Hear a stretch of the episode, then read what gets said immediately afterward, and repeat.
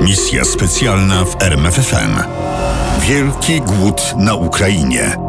Dziękujemy towarzyszowi Stalinowi za prawo zdychania na dworcu.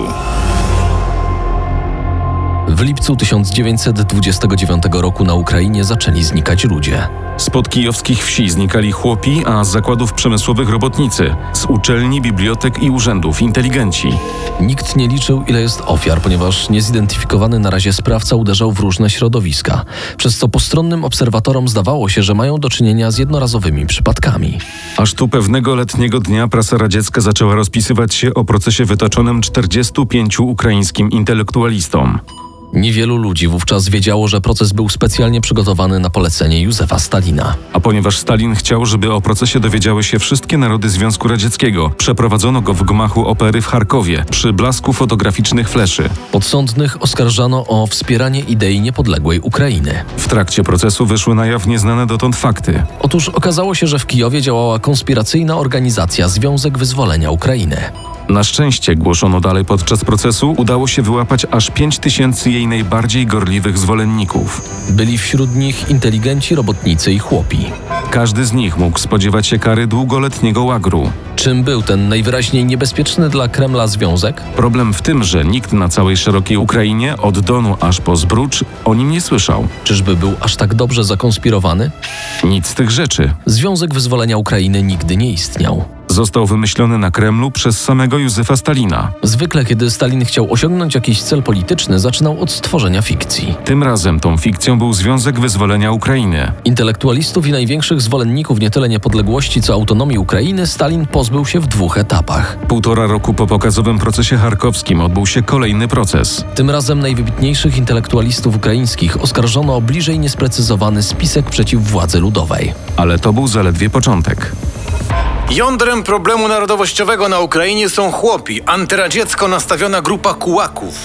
Mówił na zebraniach partyjnych Stalin, Pochowali się teraz w kołchozach, by sabotować wypełnianie norm produkcyjnych. Chłop stosuje teraz nową taktykę. Odmawia zbierania plonów. Krzyczał na wiecu pierwszy sekretarz komunistycznej partii Ukrainy Stanisław Kosior. Pozwalając zniszczyć ziarno, chce kościstą ręką głodu chwycić rząd radziecki za gardło. Ale wróg myli się w swych rachunkach. Pokażemy mu, co naprawdę oznacza głód. Kim był ten nieznośny chłop kułak? Według partyjnej propagandy bogaty chłop, czyli Kułak, był największym wrogiem Związku Radzieckiego. Robert Conquest, brytyjski sowietolog, twierdził, że niezależnie od przyjętych kryteriów, kułak jako klasa ekonomiczna pozostawał czystym wymysłem partii. W rzeczywistości było tak, że to Stalin wymyślił Kułaka na potrzeby własnej polityki. Kułacy są zaprzysięgłymi wrogami ruchu, kolektywizacji gospodarstw. Mówił z trybuny Stalin. Problem dla bolszewików był rzeczywiście poważny. Aż 80% wielonarodowego społeczeństwa radzieckiego to byli chłopi zupełnie niepasujący do robotniczego społeczeństwa komunistycznego. Dlatego trzeba było ich przerobić na robotników rolnych. Temu miał służyć system kołchozów społecznych, a w rzeczywistości państwowych gospodarstw. Chłopi nie godzili się na takie reformy. Prowadzić ofensywę przeciw kułactwu znaczy to przygotować się do niej i uderzyć w kułactwo, ale uderzyć w nie tak, żeby więcej nie mogło stanąć na nogi. To właśnie nazywa się u nas, bolszewików, prawdziwą ofensywą. Wojna z kułactwem stanowiła najważniejszy punkt stalinowskiej rewolucji. To unieszkodliwienie zwykle przebiegało w dwóch etapach. Najpierw Kułakowi zabierano ziemię i przekazywano ją pod zarząd kołchozów. A co działo się z kułakami? Grupę aresztowaną jesienią i zimą 29 roku rozstrzelano. Wiosna 30 roku przyniosła zmianę taktyki. Ludzi spędzono na dworce kolejowe, zapakowano do wagonów bydlęcych i wywieziono na Syberię. Bądź za koło podbiegunowe. Wysadzono ich na odludziu. Pewien ocalały chłop twierdził, że Jedyną rzeczą były wbite w ziemię kołki z małymi tabliczkami. Osiedle numer 5, numer 6 i tak dalej. Przypędzonym chłopom powiedziano, że odtąd sami muszą się martwić o siebie, więc na tym pustkowiu ludzie wykopali sobie w ziemi nory. W ciągu pierwszych lat wielu zginęło z zimna i głodu. Za te wywózki była odpowiedzialna OGPU. Lecz OGPU, czyli poprzednik NKWD i KGB, samo nie poradziło sobie z zadaniem przesiedlenia tylu ludzi. Dlatego zrekrutowano i przeszkolono 25 tysięcy aktywistów. Wszyscy byli młodzi i bezdyskusyjnie oddani partii. Wiosną 30 roku, kiedy długie tasiemce pociągów wlekły się na wschód, już około połowę chłopów ukraińskich zmuszono do pracy w kołchozach. Chłop został ponownie przywiązany do ziemi, tyle że miejsce obszarników zajęła partyjna i państwowa biurokracja i miał pełne prawo uważać się za niewolnika XX wieku. Pisał brytyjski historyk Alan Bullock. Efekt był taki, że gospodarka rolna pogrążyła się w kompletnym chaosie. Chłopi byli zdesperowani, stawili opór, Na Ukrainie i na Kaukazie protesty przybrały formę lokalnych powstań. zabijano własne zwierzęta, świnie, kozy i owce, byle nie oddać ich do kołchozów. Na własne oczy przekonałem się, co oznacza totalna kolektywizacja. Jak kułaczyli i rozkułaczali. Jak bezlitośnie grabili chłopów zimą z 32 na 33 rok. Pisał Kopielew. Sam brałem w tym udział, przeczesując wsie w poszukiwaniu ukrytego zboża, kłując ziemię drutem, sprawdzając, czy nie zakopano tam ziarna. Wraz z innymi opróżniałem spiżarnie starych ludzi, usiłując nie słyszeć płaczu dzieci. Cała ta antychłopska kampania miała oczywiście otoczkę propagandową. Dbał o nią również sam Stalin. Utrzymanie socjalizmu w jednym kraju zależy od zdolności ekonomicznego prześcignięcia Zachodu przez radziecką gospodarkę. Albo nam się to uda, albo zostaniemy zdławieni. Nikt z młodych nie wątpił, że wygrają, że stoją po słusznej stronie barykady historii. Petro Grigorenko, w latach 30. młody działacz komsomołu, pamiętał z tych lat entuzjazm, jaki ogarniał jego i jemu podobnych piewców socjalizmu. Dotkliwie brakowało chleba, wszędzie były kolejki i kartki. Głód czaił się za rogiem. A jednak porwało nas y, hasło Stalina i radowaliśmy się. Tak, będzie wielka zmiana. Zlikwidujemy chłopskie działki, zniszczymy ziemię, z której może odrodzić się kapitalizm. Niech rekiny imperializmu próbują nas teraz atakować. Teraz, kiedy kroczymy szeroką drogą ku zwycięstwu socjalizmu. W sierpniu 1932 roku ogłoszono dekret o ochronie mienia przedsiębiorstw państwowych, kołchozów, spółdzielni oraz wzmocnieniu własności społecznej. Nazywano go zazwyczaj prawem pięciu kłosów, Dlaczego? ponieważ za zerwanie pięciu kłosów można było dostać karę śmierci lub 10 lat więzienia. W ciągu półtora roku działania tego prawa skazano ponad 120 tysięcy ludzi. Lecz przymusowa kolektywizacja okazała się tylko pierwszym etapem katastrofy. Drugim były wyjątkowo niskie zbiory, Trzecim wysokie normy obowiązkowych dostaw. czwartym susza. Na koniec przyszła ostra zima przełomu 32 i 33 roku. Wówczas wczesną wiosną 33 roku OGPU dostała nowe zadanie. Trzeba było zamknąć i strzec granice głodującej Ukrainy. Żaden transport ziarna nie mógł dotrzeć na tereny objęte głodem. Żaden Ukrainiec bez specjalnej przepustki nie miał prawa wydostać się poza kordon. Korzystając z nadarzającej się okazji, Stalin postanowił ostatecznie stłumić narodowe aspiracje mieszkańców republiki. Pisał Burlock. Propagandowy wizerunek chłopa kułaka nadal nie schodził z obrad partii. Kułaków oskarżymy o nacjonalizm, nacjonalistów o popieranie kułactwa. Tłumaczył Stalin. Ale samą propagandą Stalin nie mógł wygrać. Do tego potrzebował jeszcze konkretnych decyzji podpartych decyzjami rządu. Dostał to, czego chciał. Plan gospodarczy na rok 32 zakładał zebranie 6,5 miliona ton ziarna. Udało się zebrać, a tak naprawdę wykraść chłopom niewiele ponad 4,5 miliona. Dla Stalina był to kolejny przykład sabotażu kułaków. Wówczas znalazł się pewien działacz partyjny z Charkowa nazwiskiem Tieriechow, który odważył się powiedzieć Stalinowi, że na Ukrainie panuje głód. Mówiono nam, towarzyszu Tieriechow, że jesteście dobrym mówcą. Okazuje się, że jesteście przede wszystkim świetnym gawędziarzem. Wymyśliliście oto bajkę o głodzie. Chcieliście nas zastraszyć, ale wam się nie uda.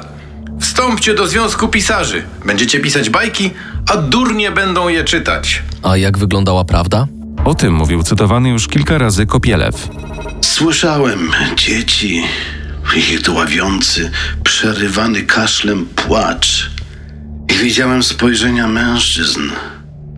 Przestraszone, błagalne, nienawistne, tępe i obojętne, wypalone cierpieniem lub płonący na poły obłędną straceńczą wrogością.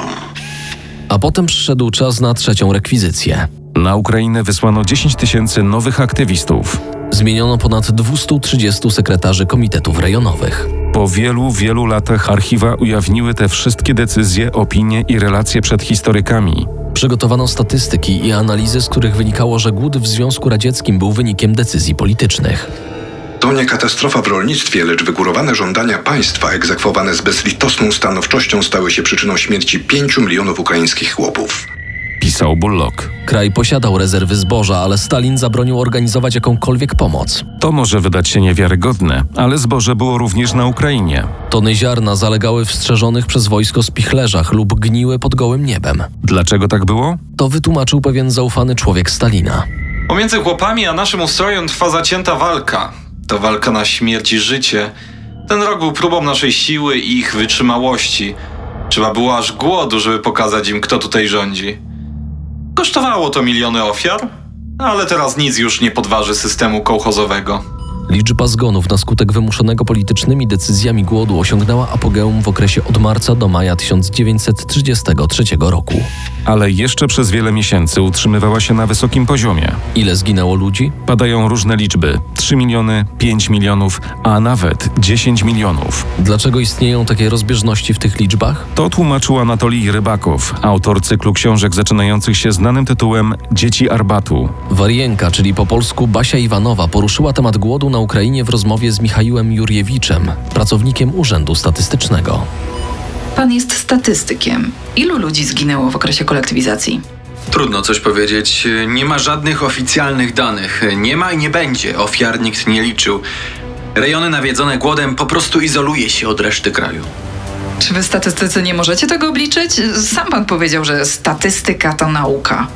Problem polega na tym, że według danych, które ogłosił Stalin w styczniu 1934 roku, przybyło y, 2,3 miliona obywateli. My, statystycy, przestraszyliśmy się tych danych. Y, Dla nas to było oczywiste kłamstwo, Dlaczego? ponieważ w 1933 roku liczba ludności zmniejszyła się. Głód, wysoka śmiertelność, y, zwłaszcza wśród dzieci. Nawet w miastach, y, gdzie zaopatrzenie było znacznie lepsze niż na wsi, liczba zgonów przewyższyła liczbę urodzin.